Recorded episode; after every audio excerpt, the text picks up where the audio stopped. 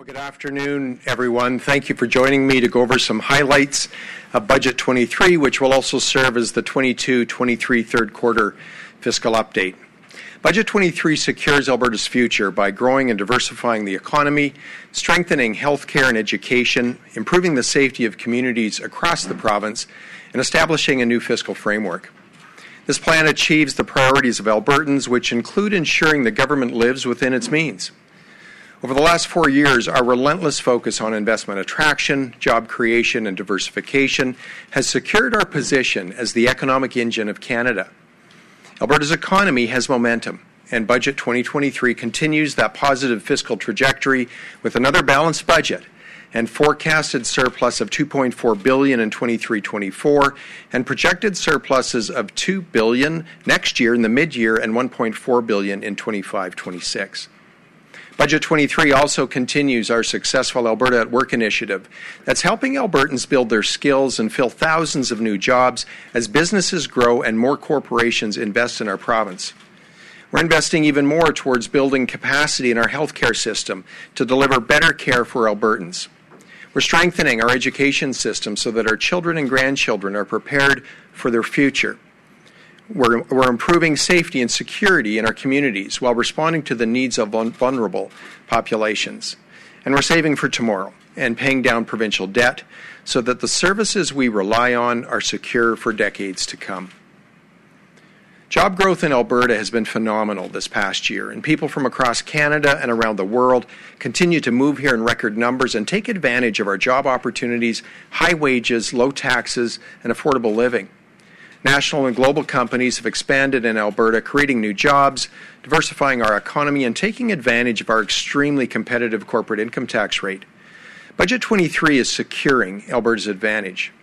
Building on the 600 million committed over 3 years to the Alberta at Work initiative, Budget 23 includes an additional 370 million to get more unemployed Albertans back to work. We critically need more doctors and nurses to provide care for Albertans, so we're creating 1,800 new seats for healthcare aides, licensed uh, practical nurses, reg- and registered nurses. Now we're also committing $30 million over three years to create 120 more seats in medical de- degree programs at the University of Alberta and the University of Calgary, a 40% increase in the total number of seats seats that will be in place to ch- uh, train future physicians. We're expanding training opportunities in other sectors as well. Another 35 million over 3 years will expand enrollment in non-trade construction programs and training in the energy, technology, business, and aviation sectors. We're strengthening Alberta's economy across all industries and creating opportunities so every family can participate in the Alberta Advantage. While economic growth is strong, times remain tough for many families and households. New relief measures are helping post secondary students with lower student loan interest rates and more repayment assistance. We're providing more grants and bursaries to low income Albertans upgrading their skills to fill jobs in high demand sectors. These measures will keep 178 million more dollars in the pockets of students each year as they upgrade their skills and acquire new knowledge on their road to successful careers. This adds to our comprehensive affordability measures, including the suspension of the fuel tax, electricity rebates, the indexation of personal income taxes and social supports to inflation, and targeted supports to our seniors, families, and most vulnerable. We're also making record investments in kindergarten through grade 12 education to secure the future for our youth. In total, Budget 23 provides an additional 1.8 billion over 3 years, including a 5.2% increase in 23-24 to fund enrollment growth, reduce class size, meet the specialized learning needs of students, and improve transportation. The 23 Capital Plan supports 58 school projects, including new schools that will provide new and improved student spaces, create jobs, and revitalize Alberta communities. During our budget consultations, we heard from Albertans across the province who identified the need to strengthen our healthcare system and increase its capacity. We've heard you. Budget 23 commits 965 million more this year for healthcare. That's a 4.1% increase to re- reduce wait times in hospital emergency rooms, provide more surgical capacity and get more ambulances on the road to respond to emergencies. We're supporting the Alberta Surgical Initiative with 237 million over 3 years, including 120 million in new money to build and expand operating rooms in 14 communities to allow thousands more surgeries across the province. 150 million, uh, pardon me, 158 million this year alone will support a plan to increase the number of healthcare professionals in Alberta, especially in rural areas. Another 150 million over 3 years for emergency medical services will hire more staff and improve ambulance response times, and 15 million will put more ambulances on the road.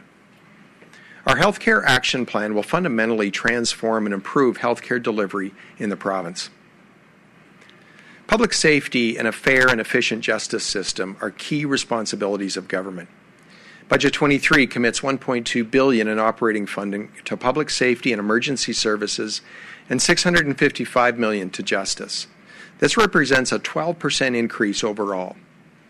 This funding will increase the number of Crown prosecutors and add support staff to address the backlog, increase capacity, and modernize our courts. It means more boots on the ground to better fight crime in our communities. Budget 23 also provides 22 million over 3 years to strengthen First Nations policing this will fund a new First Nation police force in Siksika and additional officers in Indigenous communities across the province. Alberta's strong balance sheet wouldn't have been possible without our commitment to responsible fiscal management. We intend to lock in this commitment and secure Alberta's future with a new fiscal framework that requires balanced budgets, controls operating spending, and provides a framework for surplus cash. A balanced budget requirement and limiting spending increases to population growth and inflation will ensure appropriate and sustainable spending. The spending ceiling will challenge government to focus on how we can transform the way we do things to improve the way we deliver services and programs, while making sure Albertans' hard earned tax dollars are respected and used efficiently. The fiscal framework will ensure the government continues to prioritize saving for the future and the paying down of debt and balanced budgets will become the norm instead of the exception. While our, forecast revenue of 70.7 billion for 23-24 is down from our 22-23 revenue forecast of 76 billion, we're projecting another surplus of 2.4 billion for 23-24 and further surpluses the following 2 years. Record bitumen royalties of 12.6 billion have helped keep our province in the black but corporate income tax revenue is a big part of that story as well. Just over four years ago, Alberta's corporate income tax rate sat at 12%, based on the assumption that a higher corporate tax rate would categorically result in more government revenue. The problem with that thinking is that there are lots of other places corporations can choose to do business, and many of those other places had, more, had a more competitive business environment. So companies passed over Alberta and went elsewhere. Investment in Alberta declined during those years, as did corporate revenue.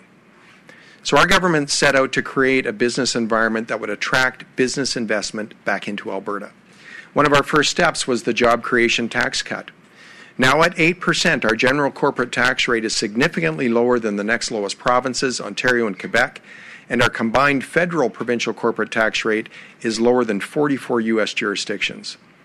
The result is investment across sectors, aviation, technology, and financial services, to name a few, is exploding.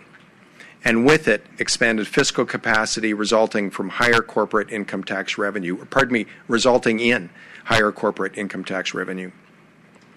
Record high corporate income tax revenue of 6.4 billion this year and 5.9 billion next year to be exact. That's significant.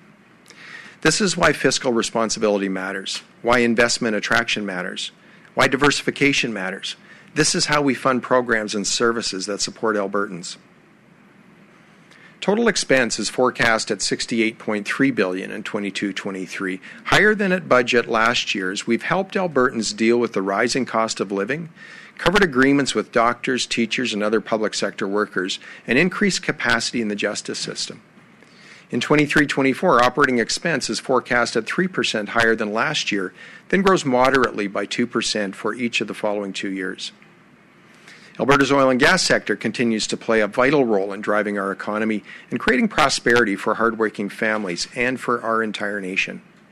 The government is forecasting a price of $79 US for a barrel of West Texas Intermediate in 23-24, dropping to 76 and 73.50 in the out years. We continue to stand up for Alberta's energy industry and the Albertans whose livelihoods depend on it. And we continue to invest in projects and programs that reduce emissions and help grow and diversify Alberta's energy sector. Alberta's economy is poised to grow at 2.8% this year, continuing to lead the country. And Canadians are taking notice of our incredible value proposition of low taxes, opportunity, and affordability, and they're moving here at record rates, with Alberta's population expected to grow 2.9% in 23, the fastest pace since 2007. Budget 23 is a budget that secures Alberta's future. We're securing the health and education of Albertans by increasing access to family doctors, surgeries, and emergency services, and making sure our children and grandchildren have the education system they need to reach their full potential. We're securing economic success and prosperity by charging Albert, pardon me, yes, charging Albertans 20 billion less than they would pay under the tax system of the next lowest province, positioning Alberta for investment attraction, diversification, and job creation. And we're securing our future with a new fiscal framework that will require appropriate and sustainable spending, prioritize debt repayment and savings and surplus management, and ensure the next generation is not encumbered with a debt they did not incur. Budget 23 is securing Alberta's future, your future.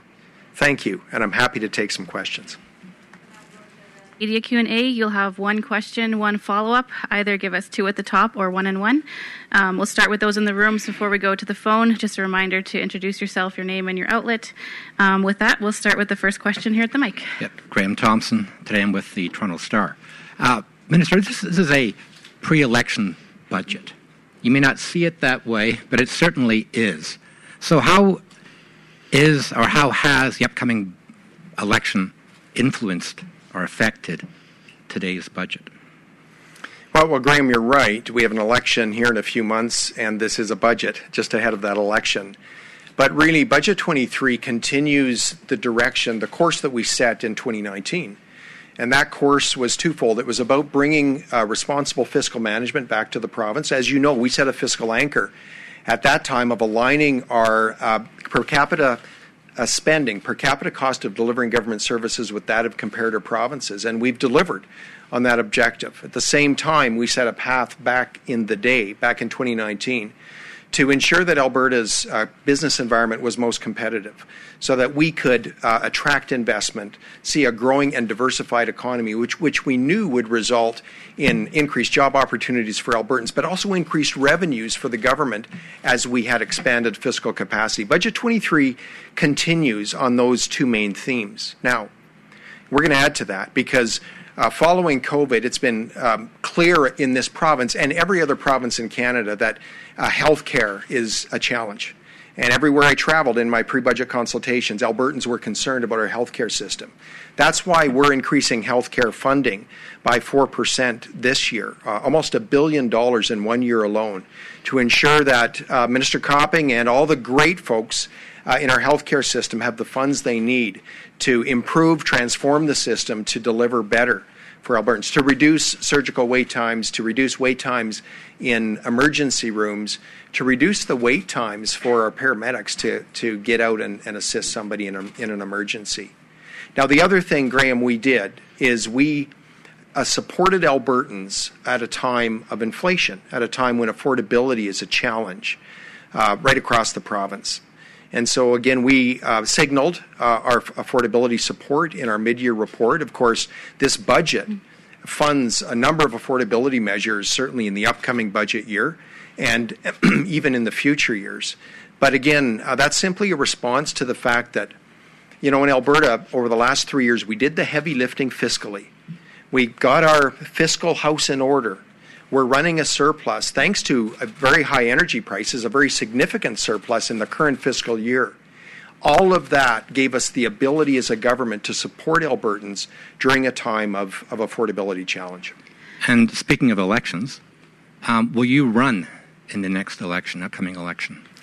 Graham, I've been focused on um, preparing this budget and, and presenting it. I'm going to be making, finalizing a decision and announcing that in the days ahead. But why would you know now?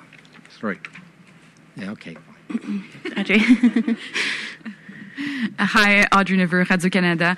Um, I want to know what are the consequences of the Alberta government if it ever happens that it does not respect the fiscal framework uh, that it will set out in legislation. What's the consequence except just saying, oops, we broke our own law? 100 days of jail time. How's that? you tell me. just, just, um, just kidding. Uh, look, the um, for a government to contravene its its own legislation, and that's regardless of which government, legislation that was passed in the House would be um, far more than embarrassing. It would be a public spectacle. And there would be a huge political cost to bear for breaking that legislation. I believe that simply passing legislation uh, around these fiscal rules provides real teeth uh, in terms of the impetus for governments to follow them. That's why crafting the fiscal rules um, and the details in the fiscal rules are so important. We have a revenue structure here in the province and a resource based economy where we have revenue volatility, and these rules have to accommodate that uh, kind of revenue structure and, and economy, and I believe they do. And my second question is do the massive investments, well, big investments we see in the Alberta sheriffs, pave the way for an Alberta provincial police? Right now, we're focused on better enforcement and less crime. That's the focus of our government. So we're making very significant investments, both in our public safety ministry as well as our justice ministry. And we're, we're going to be um, funding well over 200 additional enforcement officers Uh, across the province. That's significant. That's our focus right now. And of course, the second part of that is to ensure that we have a justice system with the capacity to deal with, you know, every case that needs to be heard. Every perpetrator needs to have their day in court. Justice must be served. That's why we're increasing again, public safety and justice ministry budgets by about 12% on average. Great. Thank you, Audrey. Minister. Julia Wong, CBC National. Um, considering how volatile things have been for Alberta in the last 10 years, could you have saved more? Could you have paid down the debt more considering interest rates are so high? We have, I mean, look, we inherited a government that was spending $10 billion more than comparator provinces back in 2019. We, we set out a fiscal plan to thoughtfully, carefully, surgically bring our cost of delivering government services down. We didn't take the Ralph Klein approach of doing it in one year with 20% cuts. We took four years to do it, which we believed would be easier on Albertans to, to take that route, and we've delivered on that. This year in, in 22 23, our per capita cost of delivering government services is right in line with the average of BC, Ontario, and Quebec. And so that's significant progress. That's what set the stage uh, for this province to ultimately deliver balanced budgets into the future. So we immediately went to work on bringing fiscal responsibility back to the province, and it's that work that ultimately prepared us led us to a very significant surplus last year, which allowed us to reduce our debt by over $13 billion, saving Albertans 260 million in, in 22 23, about 550 million in 23 24, and just under 600 million in 24 25 in debt service costs. That's almost 1.2 billion that can go to education, go to health care, or maybe go to the Heritage Savings Trust Fund. Again, you know, would it have been better that previous governments would have brought fiscal responsibility in the years earlier? Yes, it would have been. But the minute we were we took office in 2019, we went to work and we we had a few bumps. COVID, the largest contraction in the global economy since the Great Depression, and the largest collapse in energy prices in history was all in the mix. But again, we stuck to the plan, and I have to give credit to Albertans who dug in and worked hard and showed incredible resilience Alberta entrepreneurs who saw opportunity that governments never could and stepped out and invested and grew this co- economy towards leading the nation right now. That's what dug us out of the hole. That's why we're able to pay down the debt and save Albertans these debt service costs. Um, you mentioned the Heritage Fund earlier. I want to ask you about the Alberta Fund because we all got a crash course on it a little bit earlier because what it sounds like is it's a way for the UCP government to say, hey, we have $1.4 billion left over right before the writs dropped and before there's an election. The purpose of the Alberta Fund is to bring discipline to the use of a surplus. that's really the purpose of the Alberta Fund. Look, I, I know in our businesses or even in our households, in my experience, if you have unallocated surplus hanging around, it's pretty easy to spend it irresponsibly. The, the, the Alberta Fund will provide guardrails, will provide a framework, will require discipline in, in ultimately spending that money. There's only three uses for funds that end up into the, in, in the Alberta Fund, which of course is all of the surplus that's not being used for debt repayment in the year that, um, that, that it's achieved. And of course, those uses are holding the funds for future debt repayment, additional deposits into the Heritage Savings Trust Fund, and of course, um, a one time um, expenditures on strategic government priorities that are non reoccurring. In other words, not just dumping it into programs and ultimately inflating the cost of delivering uh, programs to an unsustainable level. The whole purpose of the Alberta Fund is, in fact, to bring discipline to the process. Great, thank you, Catherine. Catherine Griwkowsky, Alberta Today. So the last few weeks and months I've been told, stay tuned, stay tuned, stay tuned. Stay tuned for the liability management incentive program details, for the CPP, for an Alberta Provincial Police, and there's a whole bunch of these promises. I'm not, I'm not seeing details. I'm not seeing line items. Why are so many of these uh, not accounted for in this budget? Well, look, a, a budget is ultimately a, a strategic plan laid out numerically for the upcoming year. And so you're not seeing an Alberta pension plan in this budget. You're not seeing a definitive Alberta, Alberta police force in this budget. And you're not seeing an R-Star program in this budget because none of those, none of those policies have been approved. Right now, we as a government are reaching out on all of them uh, and consulting with Albertans. As the Minister of Finance, I'm looking forward to the day when I can release the report that we've been working on uh, with respect to an Alberta pension plan. Right now, that report's being updated for a fresh data set that we received in December. The work will be done sometime in May. And it will be important that Albertans uh, receive the report and can take a look at the opportunities and the risks of an Alberta pension plan and ultimately make the decision. So, no, uh, right now in this upcoming year, we don't have plans to move to an Alberta pension plan. And, and in terms of an Alberta police force, Again, there's no budget line in there because we haven't made definitive plans to do that. All of these policies require engagement with Albertans, and ultimately, um, Albertans uh, need to decide. And on healthcare, you mentioned this 4.1% increase, but on your own self imposed limitation of population plus inflation, you could have spent up to 8.7%. And we're even seeing cuts still in health to things like cancer research and prevention. Um, why not use that full amount that you could have? Why, why not go even bigger for health? Our, our fiscal rules uh, around um, a limitation on increasing expenditures uh, no higher than population growth and CPI creates a ceiling.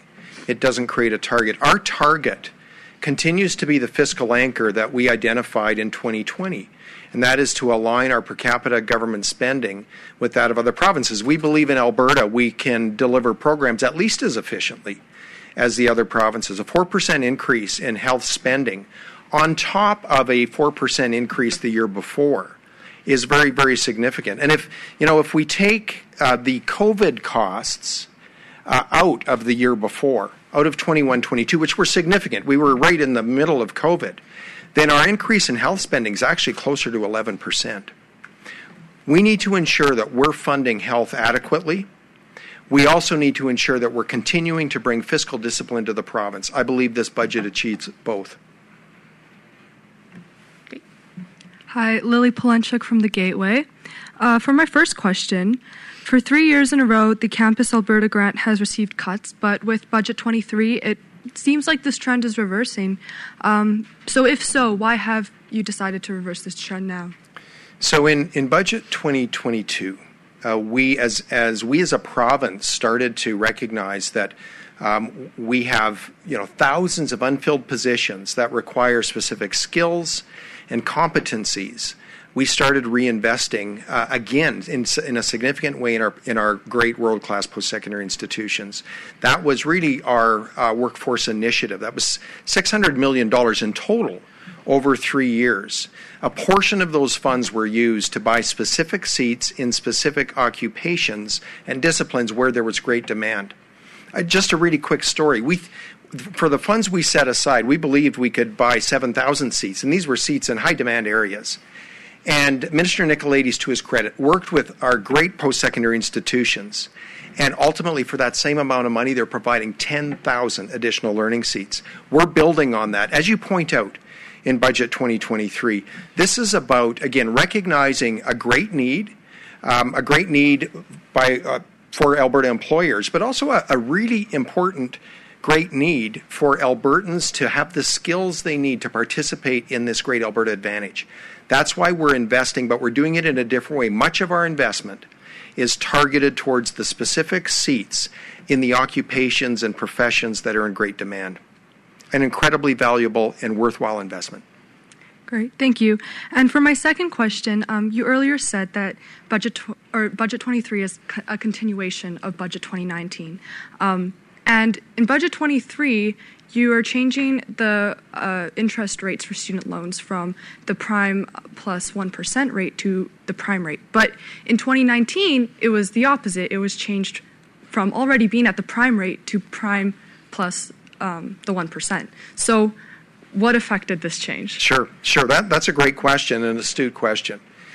In terms of delivering a budget and a fiscal plan that's fiscally responsible, that was the direction we set in 2019. Budget 2023 aligns with that overall principle. Here's the good news we've spent three years doing the heavy lifting, making difficult decisions, all of us as Albertans. And we've got our fiscal house in order. We've achieved the fiscal anchor of aligning our per capita costs of delivering services with that of comparative provinces. That's a key anchor. And now that gives us the ability to move spending up, prioritize and fund key priorities uh, of Albertans. And again, right now we are uh, really facing an, an, affordability challenge that's been unprecedented in recent time. And this is a way that we can provide real tangible relief for Alberta, uh, Alberta students. Great, thank you. Um, we're just going to switch to the lines because we have quite a few people waiting right now. We'll come back to the room in a little bit. So, operator, can you put through the first caller? Thank you. Emma Graney, Globe and Mail. Yeah, good day, Minister. I, I want to ask you about the new Alberta Fund.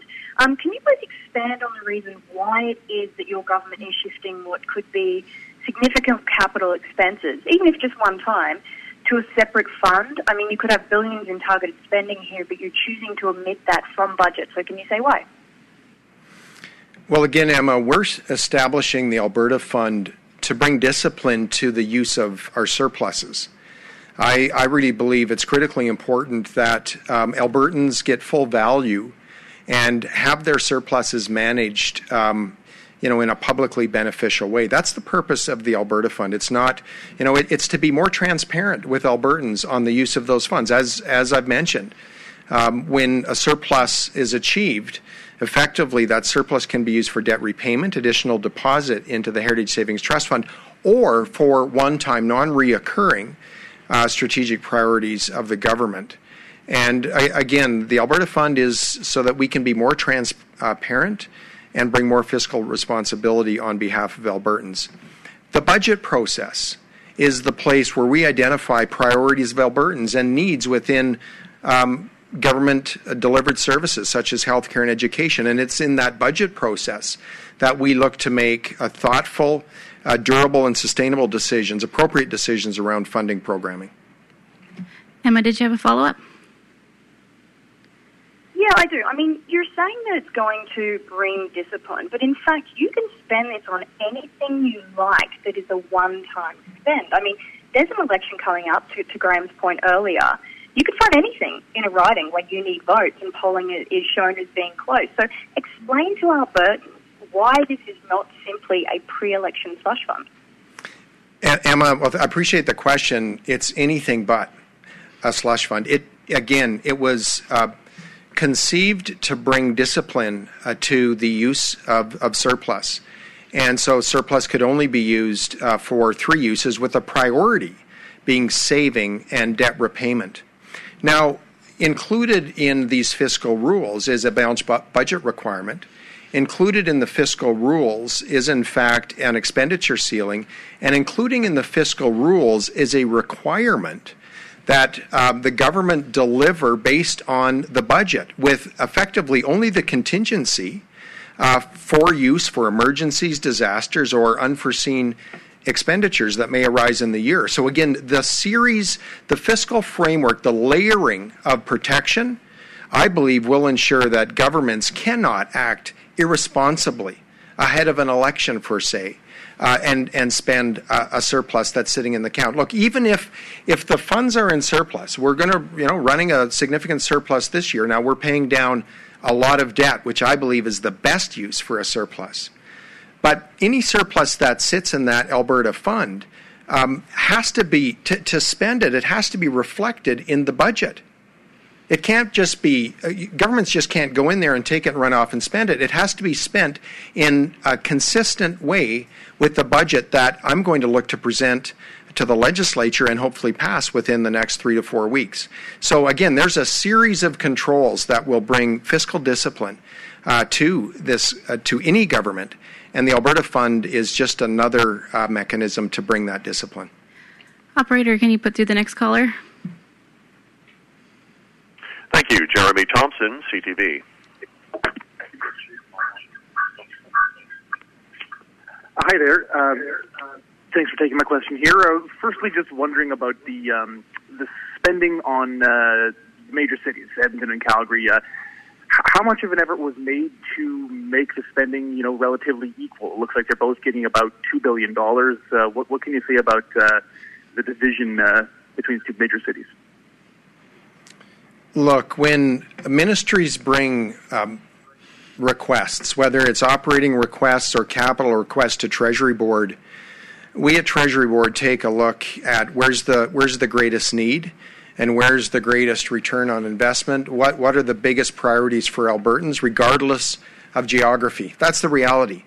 The fact is that Calgary and Edmonton are both great big world class cities, and so they're going, there's going to be significant capital funds uh, spent in both of those regions and both of those uh, municipalities, but also right across Alberta.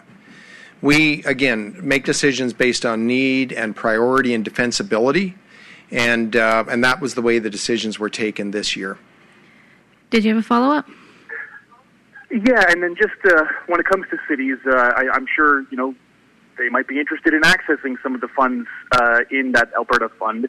You know, it's over a billion dollars. Is there is there a process for cities to sort of request access to that, perhaps for you know a new arena or uh, upgrades to uh, to a stadium like Commonwealth? Well, in terms of municipalities directly access, accessing the fund, the answer is no. There is no mechanism, and that's by design. Again, the Alberta Fund was established to bring discipline to the use of surplus. There's only three uses uh, for those funds. The priority will be given to uh, debt, re- debt reduction, debt repayment, uh, further investment in the Heritage Savings Trust Fund, and also an allowance for one time uh, spending that's non reoccurring that uh, aligns with uh, strategic government priorities. Operator, can you put through the next caller? Janet French, CBC. Hello there. Um, some of the structural costs that you've built into this budget rely on oil revenues to sustain. This seems to me to be completely opposite to the work that you've done to slim down the government during the last three years to rein in these structural costs. So, what's your long term plan to sustain these service levels without relying on resource revenues? That's been an age old question here in Alberta. Job number one was uh, bringing responsible fiscal management to the bottom half of the income statement, to our expenditures. And that's, that's what we b- believed was uh, the first job. And we've worked hard at that over the last four years. Again, doing it thoughtfully, surgically, but getting it done, bringing our expenditures in line to where they're at a much more sustainable level going forward. They're to the point where we can make um, additional reinvestment. We can invest in Alberta's priorities. We can meet emerging needs because we've done the heavy fiscal lifting. Now, with respect to Alberta's uh, revenue structure, it does remain uh, volatile. We do depend at this point, uh, certainly to a significant degree, on non renewable resource revenues. And, and, and that, that's our reality right now. At the same time, we've focused on, again, creating a business environment that would attract investment and further diversify the economy. That's also happening, and that's in part reflected in the increasing corporate tax revenue and personal tax revenue that we see in the province. So that is also part of the equation, and, and we're focused on that. There's great value in a more diversified economy in Alberta, not only so that Albertans can have, you know, find and pursue careers, perhaps that they couldn't in Alberta a few years ago, but it also will create more stability for government revenues going forward. Did you have a follow up? I do, but if we're looking at the numbers for 23 24, I mean, $18 billion of the revenue you're expecting is coming from resource revenues, and we're going to spend 68 billion. What's to prevent you, if oil prices crash, from having to come back and then lay off all these healthcare workers, these education workers that you're hiring? Look, we, we went through a period of time where WTI oil prices hit the negatives in 2020. And the WCS prices stayed at $10 for far too long we managed through that, and we managed through that uh, while we continued to deliver government services. In fact, at the time, we were dealing with a pandemic, and we were having to support Albertans at a much higher level because of that. You know, I talk about the importance of paying down debt. Paying down debt creates fiscal room. And when you have fiscal room, you can more effectively deal with an economic shock that might be coming in the future. Ultimately, that's the whole goal of paying down debt, or certainly one of the goals. One of the other benefits, of course, is reduced debt servicing costs. You know, I've, I've said um, in you know previous years, and I continue to believe it. After the government of Alberta gets their spending in line, which we've achieved that, at some point in the future, it'll be important that uh, Alberta uh, takes a look at its revenue structure to ensure that it's most appropriate, that it's most efficient, uh, there's a time when that will be important, and that time will probably be in the not too distant future. But right now, uh, we're focused on delivering uh, very efficiently. We're also focused on uh, positioning Alberta's economy for economic growth and diversification, which also diversifies the government's revenues. Okay, we're going to take two more on the line, then we'll come back to the room. So, operator, put in the next caller. David Staples, Edmonton Journal. Hi, thanks for taking my call, Minister. Um, so I'm looking at the increase in non-renewable uh, resource revenue from two years ago to now. Two years ago, it was 3.1 billion. Now it's 27.5 billion. So that's a 790 percent increase in non-renewable resource revenue. Someone looking at that might say, "Well, you know, you're taking a lot of, you know, why do you deserve credit for balancing the budget and paying down the debt when you get that kind of economic windfall. What would you say to someone who, who poses such a question to you? What credit do you think your government deserves here? David, that's a great question. And energy revenues, non renewable uh, resource revenues, oil royalties, if you will, continue to play a big part in our revenue mix. And of course, the energy industry is a major industry in the province. And so it contributes to economic activity, which of course support personal uh, income tax revenue and revenues from uh, corporate taxes as well. So it's it's a major player in Alberta. But it's the combination of things. Granted, the recovery in energy prices was very, very significant. But, David, if you recall, when we presented Budget 2022 a year ago, we did we presented that budget based on uh, fairly modest energy prices, energy prices that were were realistic based on on the time and the day. And we were projecting very modest surpluses. We were projecting a surplus uh, last year of $500 million. And we also had done the work. We had extrapolated where our spending would be had we continued on the spending trajectory of the previous government. And instead of a $500 million surplus, we would have had a $6 billion deficit. So a balanced budget is a combination of things. Firstly, uh, we absolutely have been blessed as Albertans over the last year and a half with an increase in recovery in energy, energy prices, certainly a big part of the story. At the same time, we've seen government revenues grow broadly as we've seen a more diversified economy, contributing to more personal income tax revenue and corporate tax revenue for the province of Alberta. And at the same time, our fiscal discipline, bringing our spending in line with other provinces, bringing our spending to sustainable levels has been a big part of the story. It's really been all three. David, did you have a follow up? Yeah, if that same person then, you know, same voter asked you, well, you know, if the NDP was in power right now and enjoyed this same kind of massive windfall in resource revenue, wouldn't they also have a big surplus and also be have paid down the debt significantly? And and if not, what, why wouldn't they have done it?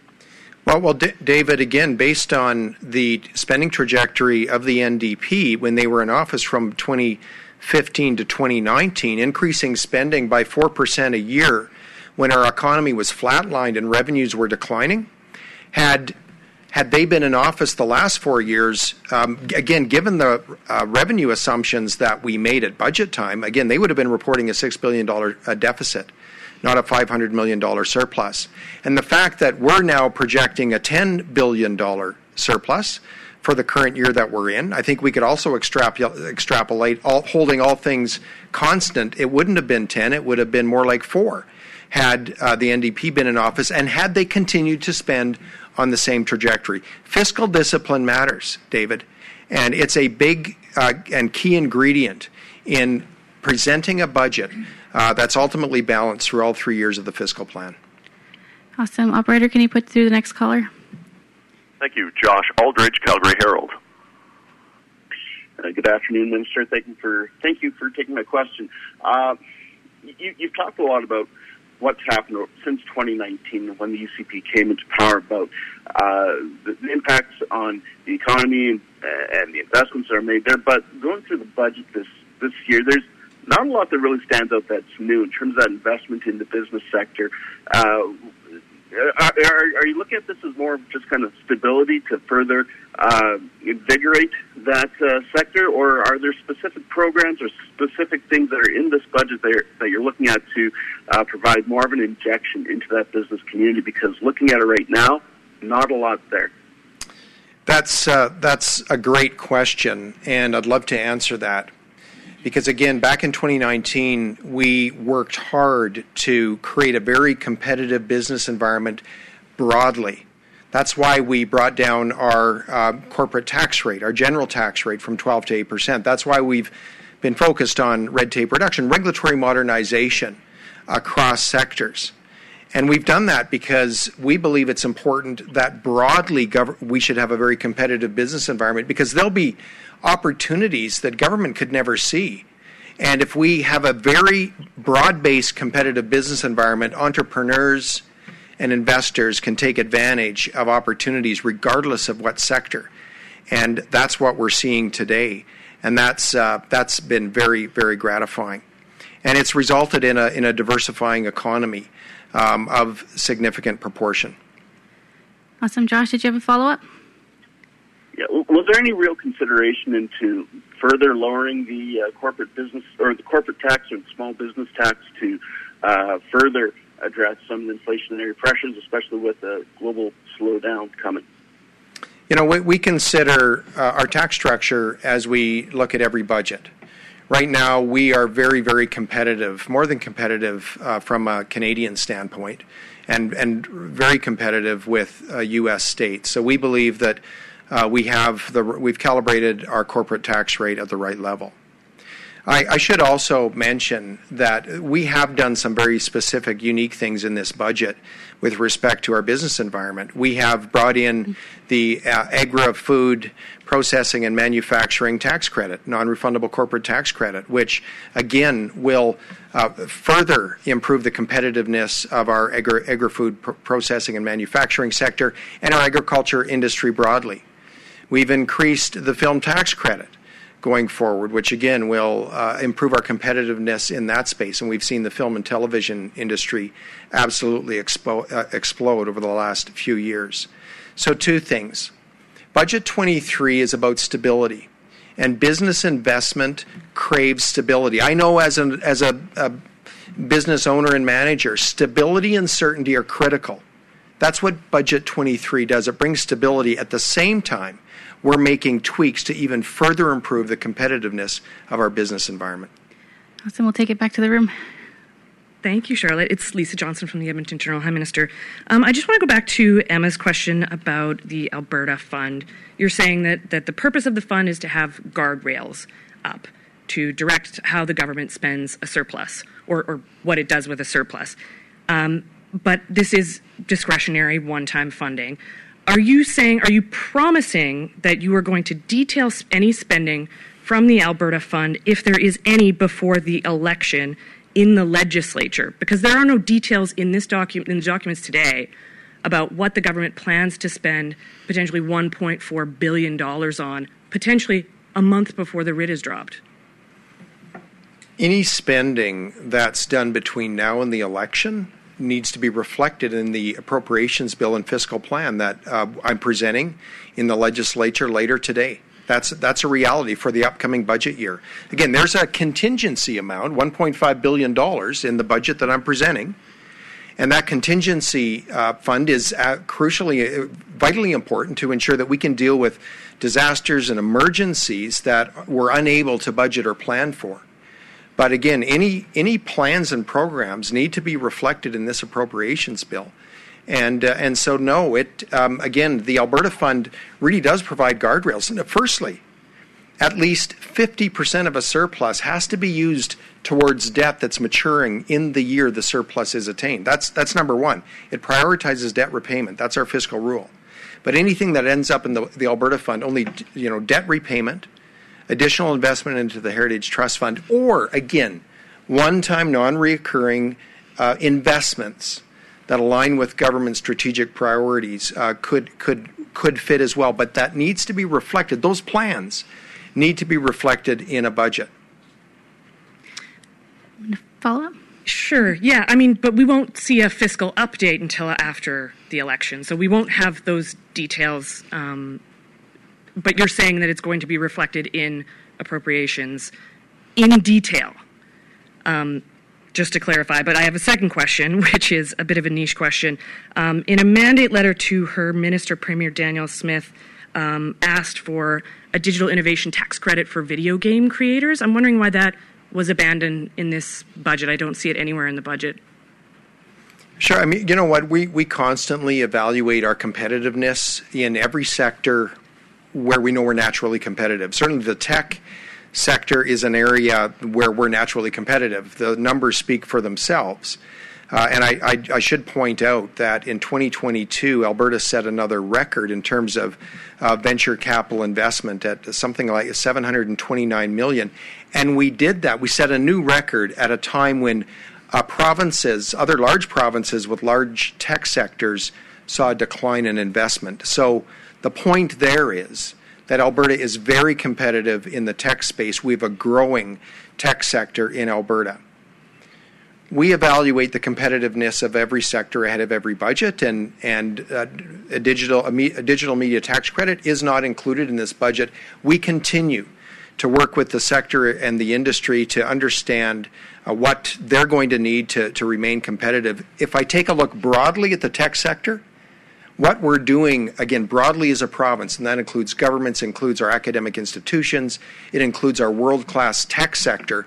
What we're doing broadly is working because we're winning with venture capital investment. Great. Thanks, Lisa. Good afternoon. It's Save Kaiser Global News. Minister, uh, a couple questions back a couple of times. You said this is not an election budget, but when we actually look at the budget, we see Calgary, which is a battleground, mentioned almost double the amount of times Edmonton is, more money going to Calgary for more things. Why would that be the case if you're claiming this isn't an election budget? Again, I, I can tell you, uh, as the president of Treasury Board, our practice when we consider requests from ministries, whether they be operating, but especially capital. So you can imagine every ministry lobbies hard for capital. And of course, we hear um, you know, interventions from every MLA, rightfully so, as they're working to do their job. At Treasury Board, we have a comprehensive rating process that rates capital projects based on the need, based on the priority, based on the return of investment to Albertans, based on the readiness of that project.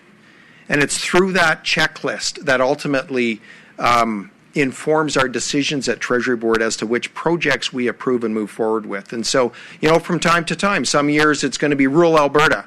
Other times it might be the north. I can't wait for that day, being from Grande Prairie. Other times it'll be the south or Calgary or Edmonton. But again, at, as the president of Treasury Board, we take a disciplined view and we want to ensure and we work to ensure that the highest priority, the most defensible projects are the ones that are funded. That budget 23 is no exception. Right. So what you're saying then is uh, all of the requests you've, you've, received from Edmonton. I mean, Edmonton has just as big of a population and as many problems as Calgary does. You're saying the requests you've seen don't give you a large enough return of investment that you think it's worthwhile investing into those problems in Edmonton. Well, you know, the, the projects are ranked based on need and priority. Um, they have a ranking based on safety. They certainly have a ranking based on readiness. All of those factors are considered when Treasury Board makes the final decisions around the capital plan. And I can tell you this that, uh, again, from time to time, it'll be Calgary, Edmonton, or rural Alberta that seems to you know get a disproportionate amount of that investment. But that's the process we stick to, and that's the process we undertook in Budget 23. Thanks, Eve. Hi, Minister. Morgan Black, also with Global News. Um, on the topic of priorities, I know affordable housing has been a big priority for Edmonton for a number of years. I didn't see that explicitly in the budget. I don't know if that's included in MSI funding, but why was that not encompassed within this budget? That's a great question. Uh, we are uh, funding affordable housing in Budget 23. We're increasing funding for uh, affordable housing. And it, it, will be a key part of Budget 23. There's a great need out there, uh, both in our municipalities, Edmonton and Calgary especially, but more than that. You know, we can go to um, Grande Prairie, Fort McMurray, Lethbridge, Medicine Hat, other regions as well. And we have a long term strategy around affordable housing. Our goal is to add 25,000 additional doors over time. We're sticking with that plan. Budget 23 uh, ultimately delivers uh, on the long term plan to add more affordable housing options for Albertans. Do you think? Oh, all right. Um, and my colleagues asked such great questions that I just thought this one um, if you had any more surplus, what would you have invested it in that's not encompassed in this budget and why? That's a great question.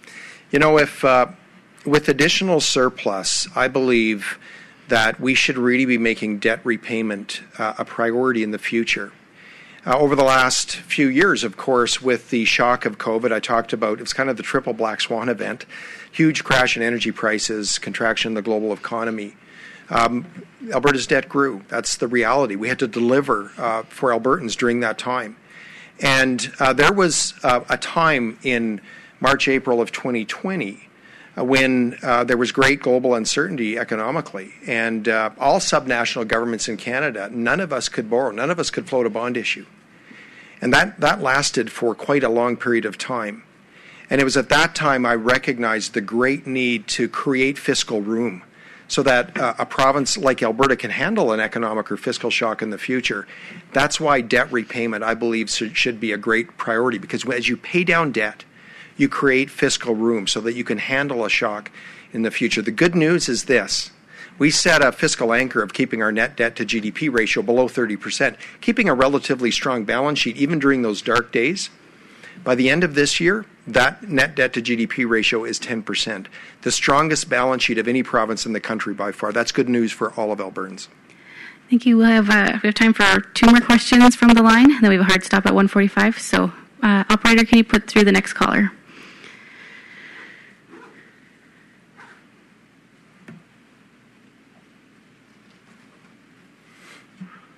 One moment, please.